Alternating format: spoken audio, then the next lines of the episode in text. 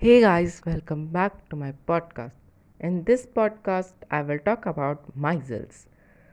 Soaps are molecules in which the two ends have different properties. One is hydrophilic, that is, it interacts with water, while the other end is hydrophobic, that is, it interacts with hydrocarbons.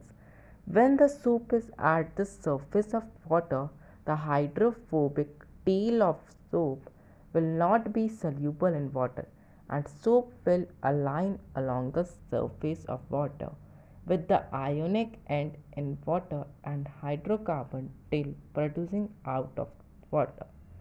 Inside water, these molecules have a unique orientation that keeps the hydrocarbon portion out of the water. Thus, clusters of molecules in which hydrophobic tails are in the interior of the cluster and the ionic ends are on the surface of the cluster. This formation is called a micelle. Soap in the form of a micelle is able to clean since the oily dirt will be collected in the center of the micelles. The micelles stay in solution as a colloid and will not come together to precipitate because of ion ion repulsion. Thus, the dirt suspended in the micelles is also easily rinsed away.